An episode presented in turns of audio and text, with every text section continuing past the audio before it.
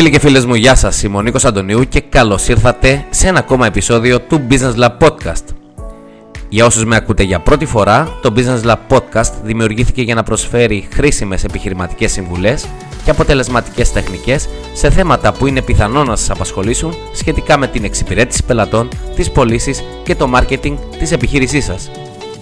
Σε αυτό το επεισόδιο του Business Lab Podcast θα μιλήσουμε για το πώς μπορείτε να ξεπεράσετε το φόβο κλεισίματος μιας πώλησης. Και πάμε να ξεκινήσουμε. Έχετε κάνει πολλές αναζητήσεις για ανέβρεση νέων πελατών. Σχηματίσατε μια αρχική άποψη για τους υποψήφιους πελάτες σας, μελετήσατε το προϊόν ή την υπηρεσία σας, σχεδιάσατε προσφορές και οικονομικές προτάσεις, κάνατε εκτενείς παρουσιάσεις και τώρα έφτασε η μεγάλη στιγμή να κλείσετε την πώληση. Τι συμβαίνει? Τα χέρια σας έχουν αρχίσει να υδρώνουν, το στομάχι σας δένεται κόμπο και ο φόβος του κλεισίματος της πώλησης σας έχει κατακλείσει. Νομίζω αυτό το συναίσθημα σας φαίνεται γνώριμο και οικείο. Δεν είστε οι μόνοι πολιτές που το παθαίνετε όταν ετοιμάζεστε να κλείσετε τη συμφωνία, γιατί οι λόγοι του φόβου είναι πολλοί, αλλά ευτυχώς υπάρχει τρόπος να τον ξεπεράσετε αλλάζοντας προσέγγιση και φυσικά νοοτροπία. Πάμε να δούμε τους τρόπους για να ξεπεράσετε τους φόβους σας και να αποκτήσετε αυτοπεποίθηση. Ο πρώτος τρόπος είναι να θυμηθείτε το γιατί. Αφιερώστε λίγο χρόνο και θυμηθείτε παλαιότερες επιτυχημένες πωλήσεις και πάρτε θάρρος. Επίσης, λάβετε σοβαρά υπόψη το ύψος των προμηθειών σας, αναθεωρήστε τους στόχους σας και θυμηθείτε γιατί κάνετε αυτό που κάνετε. Σκεφτείτε τι σας κάνει να είστε παθιασμένοι με το προϊόν ή την υπηρεσία σας, καταγράψτε τους λόγους που αυτό το προϊόν ή η υπηρεσία είναι χρήσιμο για τους πελάτες σας και με αυτόν τον τρόπο θα, βοηθ, θα βοηθηθείτε πάρα πολύ. Αυτό είναι και το δικό σας γιατί. Αν η προσέγγιση σας στην πώληση περιλαμβάνει την κάλυψη των αναγκών και την ικανοποίηση των προσδοκιών του πελάτη σας και πιστεύετε πραγματικά στο προϊόν ή την υπηρεσία σας, τότε βρίσκεστε στο σωστό δρόμο. Ο φόβος θα αρχίσει σιγά σιγά να ξεπερνιέται. Μην απογοητεύεστε από ένα όχι. Το να ακούσετε ένα όχι σε μια πώληση δεν σημαίνει ότι πρέπει να απογοητευτείτε και να τα παρατήσετε. Όπως επίσης δεν σημαίνει ότι δεν θα υπάρξει πώληση με τον ίδιο πελάτη μελλοντικά. Υπάρχει πιθανότητα η πρότασή σας τη συγκεκριμένη στιγμή να είναι ελλιπής. Σε αυτή την περίπτωση ο πελάτης μπορεί να χρειάζεται περισσότερες πληροφορίες ώστε να αντιληφθεί με μεγαλύτερη σαφήνεια την αξία του προϊόντος ή της υπηρεσίας που μόλις παρουσιάσατε. Ο φόβος της απόρριψης είναι συχνά πηγή ανησυχίας για τους πολιτές. Μην εγκαταλείπετε το κλείσιμο της συμφωνίας μόλις ακούσετε το πρώτο όχι. Προσπαθήστε να δημιουργήσετε σχέσεις εμπιστοσύνης. Κάντε ερωτήσεις και δώστε σωστές απαντήσεις.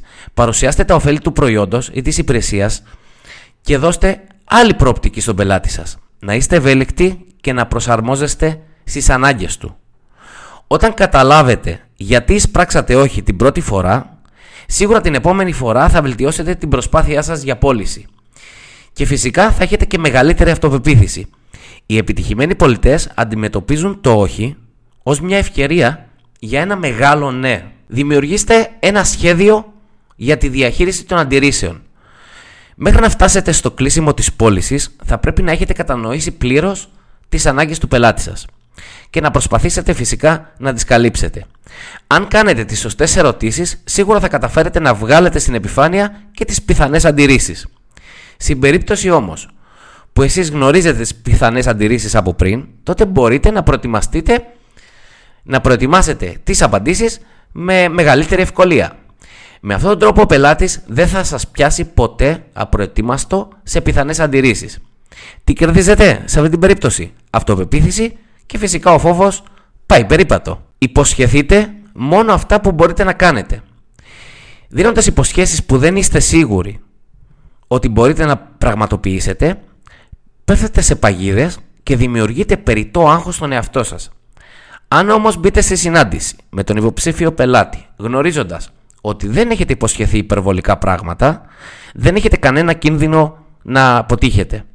Έτσι θα γίνει πιο εύκολο το κλείσιμο της πώλησης και θα το αντιμετωπίσετε ως ένα φυσικό επακόλουθο του επιχειρηματικού σας κύκλου. Επίσης, δεν πρέπει να πέσετε θύμα της λανθασμένης λογικής ότι χρωστάτε μια ακόμα πώληση στην εταιρεία που εργάζεστε. Αυτό που πρέπει να κάνετε είναι να χτίσετε πρώτα σχέσεις εμπιστοσύνης με τους πελάτες σας, ώστε να έχετε καλύτερα αποτελέσματα και μεγαλύτερο ποσοστό κλεισίματος στις πωλήσεις. Να γνωρίζετε πότε θα εγκαταλείψετε την πώληση. Ακόμη και οι καλύτεροι πολιτές στον κόσμο γνωρίζουν ότι θα έχουν και αποτυχημένες προσπάθειες. Κρατώντας αυτό στο πίσω μέρος του μυαλού σας, θα είστε πιο χαλαροί και πιο συνειδητοποιημένοι για το αποτέλεσμα της πώλησης. Όσο πιο άνετοι είστε σε κάθε κατάσταση πώλησης, τόσο πιο κοντά θα βρίσκεστε στην επίτευξη του στόχου σας. Στην περίπτωση τώρα που προσπαθήσατε αρκετές φορές να πουλήσετε το προϊόν ή την υπηρεσία σας σε μια συγκεκριμένη εταιρεία και δεν τα καταφέρατε, ήρθε η στιγμή να αλλάξετε στρατηγική. Μια νέα στρατηγική που θα σας βοηθήσει να είστε πιο αποτελεσματικοί και με λιγότερο άγχος. Το άγχος είναι ο κύριος λόγος που δεν μπορούμε να φέρουμε εις πέρας μια συμφωνία. Και φυσικά γίνεται πολύ εύκολα αντιληπτό από τον πελάτη και δεν μπορείτε να του δείξετε τις γνώσεις, τον επαγγελματισμό σας και την αξιοπιστία σας. Αν αντιμετωπίσετε με θετική στάση την όλη διαδικασία, γνωρίζοντας ότι δώσατε τον καλύτερό σας σε αυτό, την καλύτερη πρόταση συνεργασίας και παρόλα αυτά ο πελάτης είναι αρνητικός, τότε ήρθε η ώρα να προχωρήσετε παρακάτω. Μη σπαταλάτε το χρόνο σας σε καταστάσεις που δεν φέρουν κανένα αποτέλεσμα στην επαγγελματική σας εξέλιξη στις πωλήσεις. Και τέλος, θα ήθελα να θυμάστε ότι κάθε πώληση δεν είναι το τελικό στάδιο της σχέσης με τον πελάτη σας. Η πραγματοποίηση μιας πώλησης είναι η αρχή μιας επαγγελματικής συνεργασίας. Οι υποχρεώσεις σας δεν σταματούν εδώ. Ο πελάτης πρέπει να ικανοποιήσει τις ανάγκες του και να γίνει πιστός. Όταν έχετε συνεχή αλληλεπίδραση και σωστή επικοινωνία μαζί του, φυσικά θα αποκομίσετε θετικές κριτικές, ώστε και αυτός με τη σειρά του να προτείνει το προϊόν ή την υπηρεσία σας σε άλλους ανθρώπους. Και μην ξεχνάτε, ευχαριστημένοι πελάτες ίσον περισσότερες πωλήσεις.